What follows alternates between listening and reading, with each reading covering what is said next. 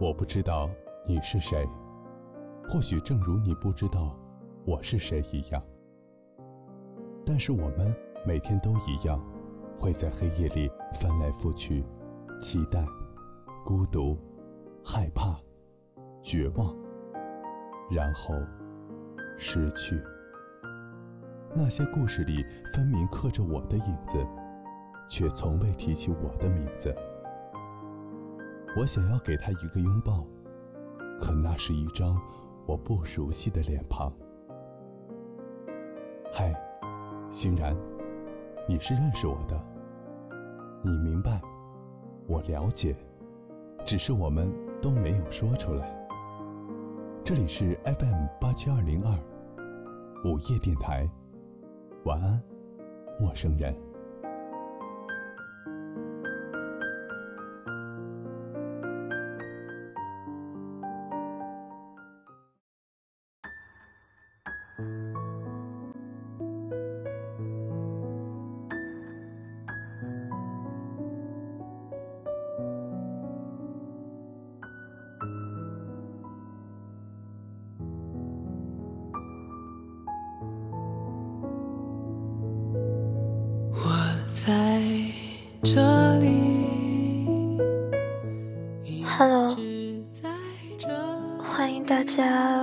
周六的晚上准时收听我们的 FM 八七二零二午夜电台。晚安，陌生人。我是这里的主播欣然。一直在。这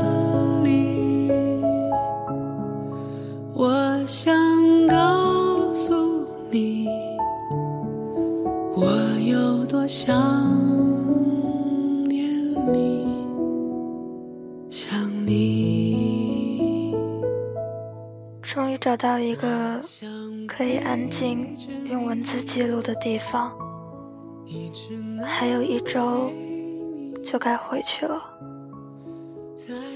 也许只有在失去以后，才会觉得珍贵。也许确实不应该留下来，但这不是我的性格。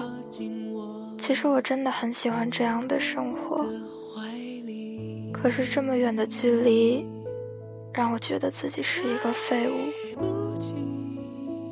让我特别特别想珍惜那些心疼的东西，尤其。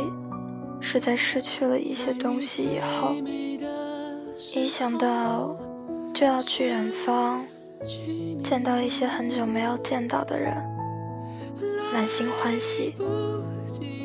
上次见面应该在二零一三年的年初，我从云南回来，路过他的城市，匆忙的吃了顿饭，见上一面。如今已经快要过去三年了，在这三年里，我们偶尔都在摸爬滚打的生活，没有嘘寒问暖。他总是隔着千里对着电话，也不愿意多说第二遍，他很想我。回想起来，仿佛从认识他开始。他就没有给我好好的说句人话，我和往常一样，到头来被这个冬天拯救。托付你今天是十二月十九号，此时此刻你们听到的歌曲来自于张杰，我在这里。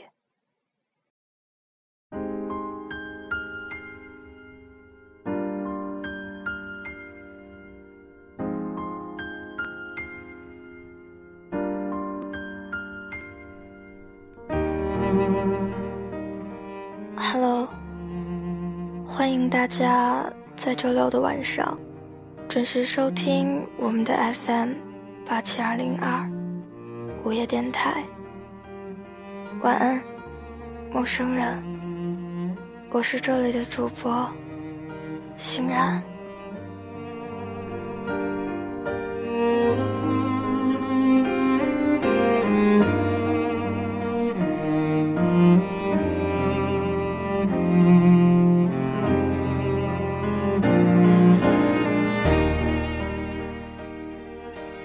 走了，走的时候，什么话也没说。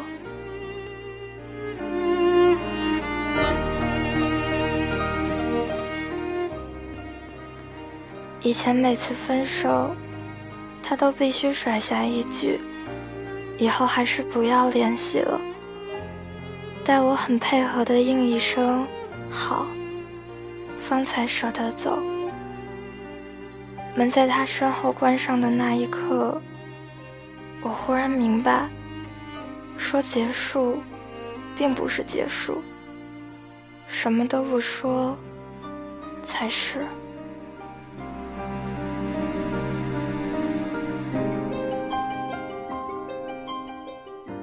悲伤是慢慢降临的。第二天我去上学，像个没事人一样，特别开心。在学校，好像跟所有人的关系都不错。我是一个很普通的人，普通到不会引起任何人的嫉妒。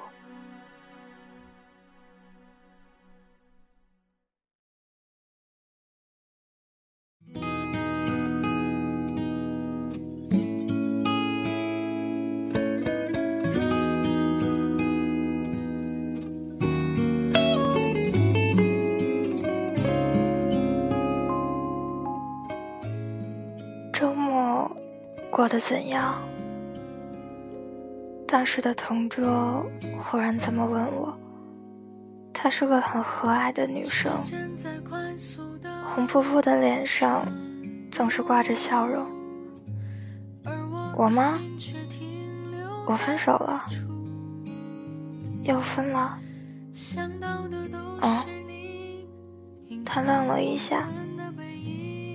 你的仙人球死了哟。我看了一眼桌子上那盆已经枯萎的仙人球，点头笑了笑。我看你老浇水，可能是水浇多了吧。他依旧笑呵呵的。也许吧。忽然觉得鼻子有点发酸。我记得那天我在学校上课，晚去了。就把打包的宵夜从塑料袋里一样一样拿出来，摆到课桌上。最后像变戏法一样，掏出来这盆仙人球，放在食物旁边，附和道：“虽然这玩意儿很耐旱，但是也要记得浇水哦。”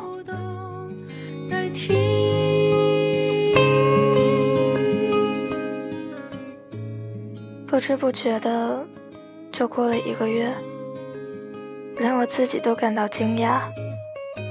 以前喜欢赖床，上课老是迟到，分手以后居然每天能六点准时爬起来，慢悠悠的穿衣服、洗漱，然后去草点摊吃豆腐脑。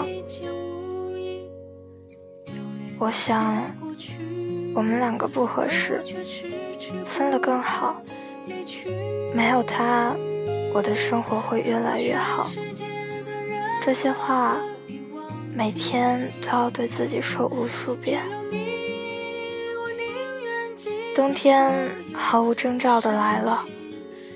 这天，我从地铁站出来，一股冷风从后面就扼住了我的脖子。我把头往衣服领子里缩了缩，然后就听到有人在叫：“欣然。”那是我的名字。一扭头，他站在我身后。我停下脚步，他走到我面前。真巧，他说：“是啊，真巧。”你说咱们还是朋友吧？是朋友啊，太好了。是啊，太好了。我忽然意识到自己像个傻子一样重复他说的话。本来决定说点什么，他对着我笑了笑。那我先走了，再见。那种笑容里有种熟悉感，我心头一紧，只得轻轻的回了一句：“再见。”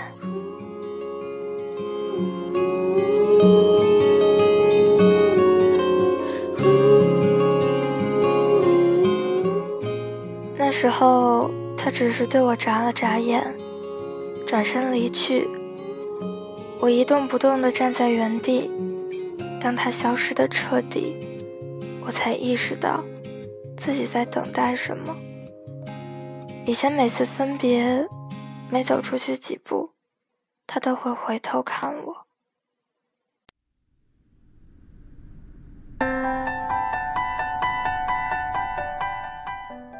可是这一次不一样，他没有回头。其实我惊恐的意识到。刚才那样熟悉的感觉源于何处？他笑的时候，脸上的表情和陈林哲如出一辙。那是友好的笑，只是友好而已，再无其他。去年某天的早晨，他砰砰砰地敲开我家的门。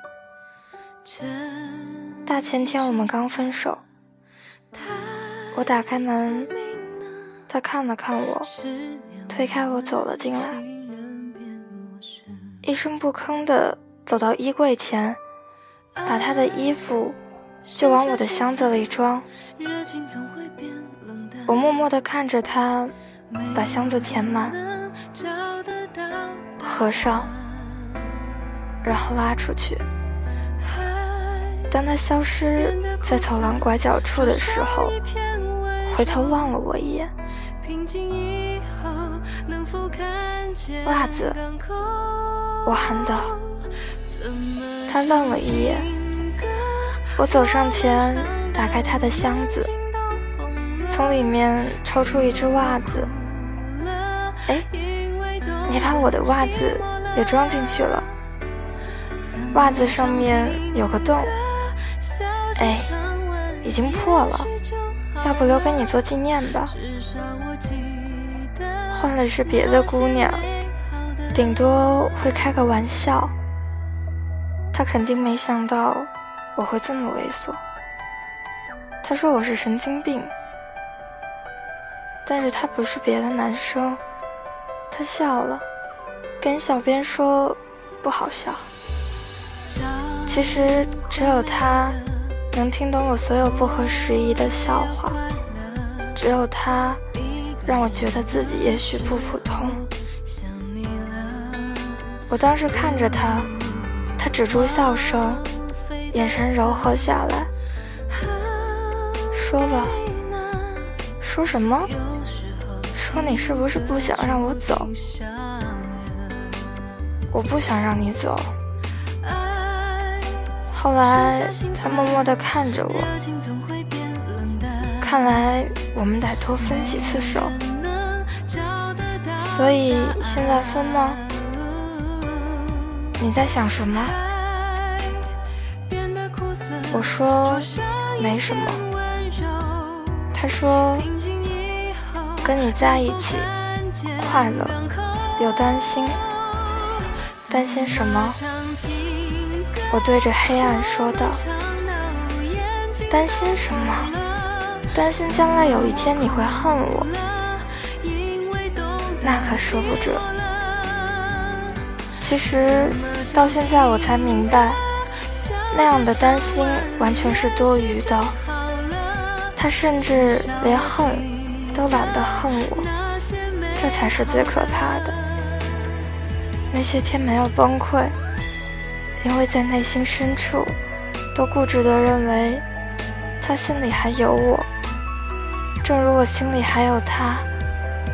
我用自己不愿意承认的这种希望，在心中建起了堤坝，不让悲伤蔓延。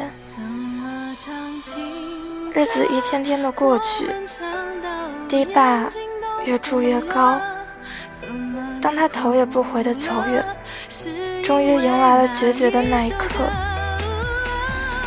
我当时失控地抱着头痛哭，从我身边路过的人指指点点，但我一点都不在乎。后来我哭累了，街对面卖红薯的大爷正笑呵呵地看着我。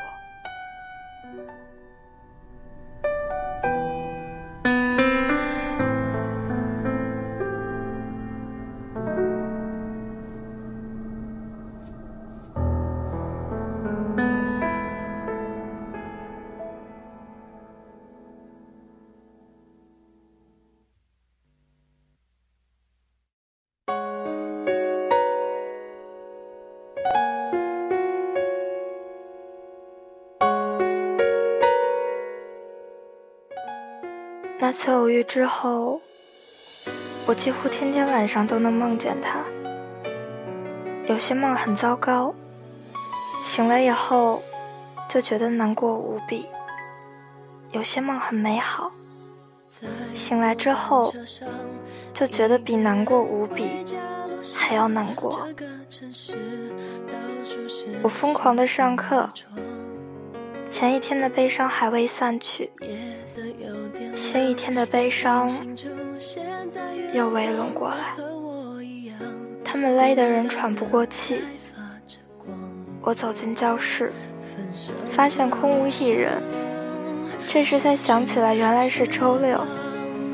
我坐在自己的位子上，本来要去看看自己的作业本，后来发现。那盆我以为已经死了的仙人球，长了一盏盏新的小球。我收回手，盯着那颗嫩绿的小东西看了一会儿，心中又浮起了一丝微弱的希望。也许我的感觉错了，也许他还在乎。我好像忽然受到了一个小生命的鼓舞。就做了一个决定，要给他打电话。电话接通了，那头声音听起来很愉快。我问他今天要干嘛，他说刚起床，没什么打算。我们有一搭没有一搭的聊着，就快听不出来他不在乎，也听不出来他还在乎。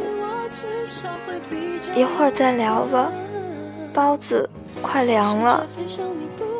电话里忽然传来几个男生的声音：“不好意思，我得挂了，和几个朋友一起吃饭呢，下回再聊。”他说。电话挂了。妈蛋！我在心里喊着：“为什么我还喜欢你？”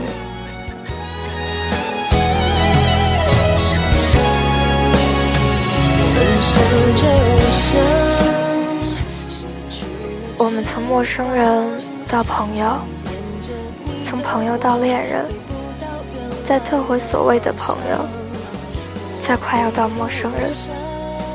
对他来说是最好的结局，但对我来说是最残忍的结局。他怎么能不理我？有一堆新朋友。我们才分开多久？我不能接受，但是这件事情特别由不得我。后来我做了一个决定，不活了。怎么死？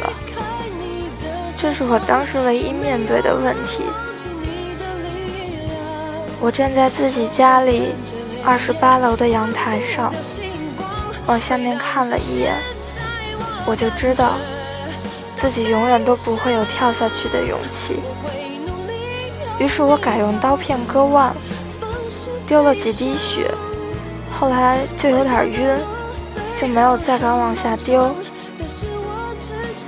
我气急败坏地冲向家附近的公园，我绕着公园里那个湖散步，一圈又一圈。我边跑边想，当他得知我死在那湖里的时候。他会有什么反应？后来我没有留下遗书，这样他会猜测我是不小心掉进去的，还是故意跳下去的。他曾经说过，只要心里留有疑问，一个人就不会忘了另一个人。当我想到这里的时候，嘴角几乎要浮起微笑了。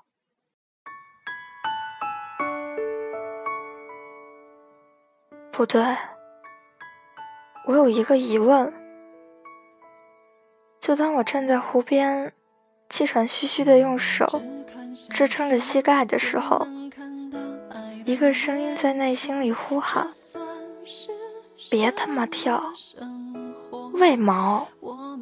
另一个声音不服气的问：“大哥，你至少看看这湖有多深吧？你怎么死？”湖面上传来嘻嘻的嗤笑，两个孩子互相追逐着，从我面前跑过。一会儿吃冰串去，那不吃了，我快饿死了。这一小段对话，他们从身后飘了出来。我有个天才的主意，老子要把自己饿死，不就是胖吗？不吃饭而已。貌似不需要太大的勇气，而且，哥们儿死相绝对不会太难看。后来我又强迫着自己去上学。一个人在家里的时候，那男人的声音会从四面八方扑过来：“大哥，一会儿再聊吧，包子快凉了。”哎。我当时觉得自己随时都快要疯掉，后来再仔细听，这是我爸在跟我说的话。在学校里还有这样那样的事让我分心，不至于真的发疯。午饭的时候就出去溜一圈，或者抽几根烟，再回教室，就没人知道我在绝食。放暑假的第十五天。我一直在上课，都没有吃饭。那时候，有气无力的躺在床上，其实特别特别晕。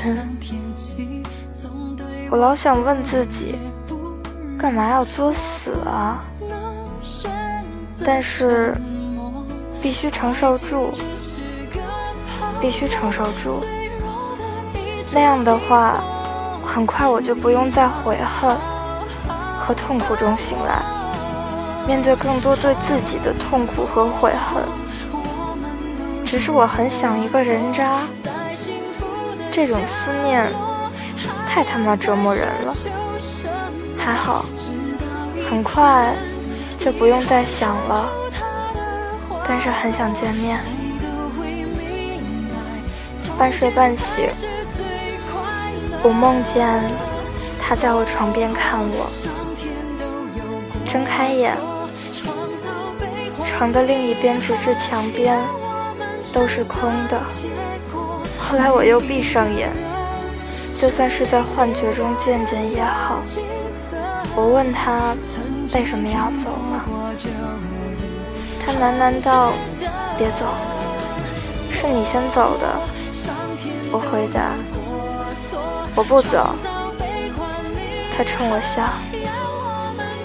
我也笑了，忽然皱起眉头，有个男人的声音响起：“赶紧起床吧，包子快凉了，包子快凉了，包子，包子，包子。”哦，包子，这是我爸的声音，但是。我居然又产生幻觉了，特别崩溃。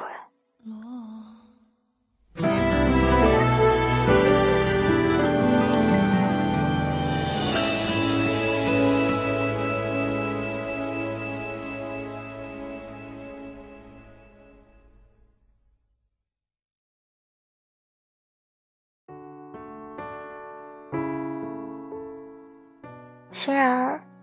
怎么不吃啊？年会上，新同学都是这么问我的。我坐在传媒的教室，狠狠地盯着一桌子的吃的，他们个个都像会勾引人的小妖精，呻吟着：“过来吃我呀，吃我呀！”不不不不不，我做了十六年的失败者，至少这件事我一定要成功。昨天晚上跟朋友吃火锅。肚子吃坏了，吃不了，我是这么说的，跟着咽了一下口水。老陈将大葱丝和蘸了甜面酱的烤鸭卷进了薄饼里。哦，怪不得你气色这么不好。老陈边说。边将包好的烤鸭放进了嘴里，周围很吵，但我分明能听见酥香的脆皮在他嘴中崩裂的声音，香气四溢，宛如仙境。我又咽了咽口水，心里想：如果他再劝我几句，我一定吃，只尝一口。不料他却说。那还是别吃了，拉肚子的话，多喝点水，饿几顿就好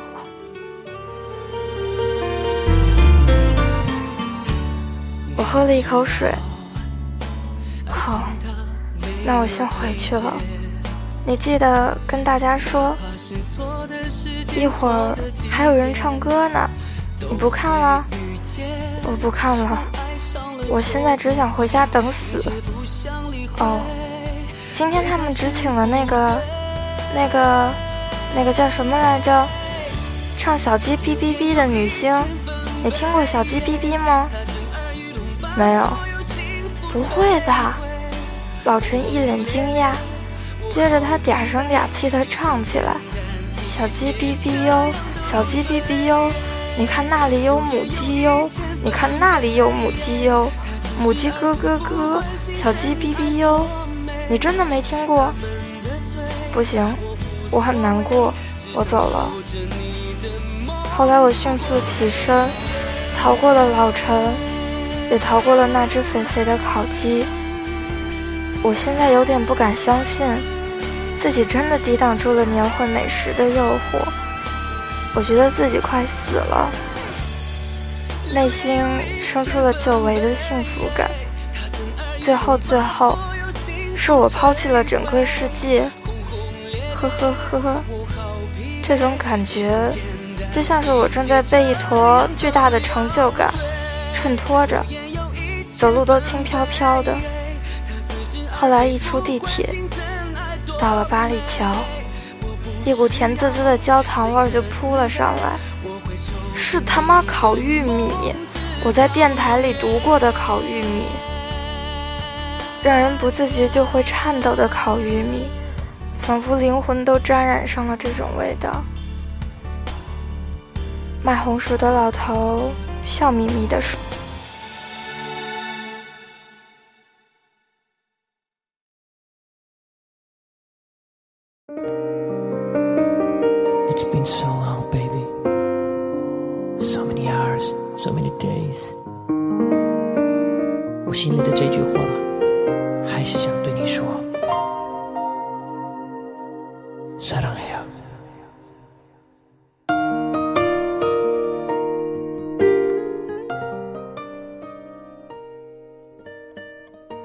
卖红薯的老头，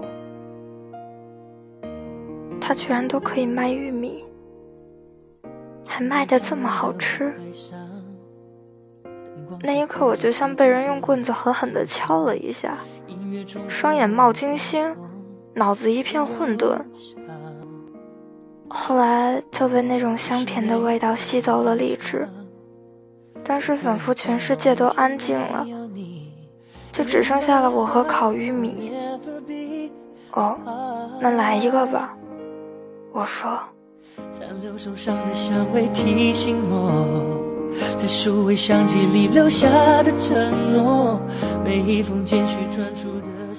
回去的路上，我坐在楼梯间吃了这个玉米，还在路上给自己带了一沓纸巾。坐在楼梯口的时候，我一直在想，到底发生了什么事才会这么难过？我也想不出来，也不想再问自己了。至今，我自己也没告诉我自己为什么。但我想，每个人都会有过去，可能是美好的，也许是永远不会愈合的伤疤。但是，终归。生命的洗礼，只有在不断的洗礼里才会慢慢成长。所以啊，无论如何，都要笑着面对。而我，也不会等了包子再凉了，才去吃包子。烤玉米要趁热吃，包子也一样。喜欢的人，可能也一样吧。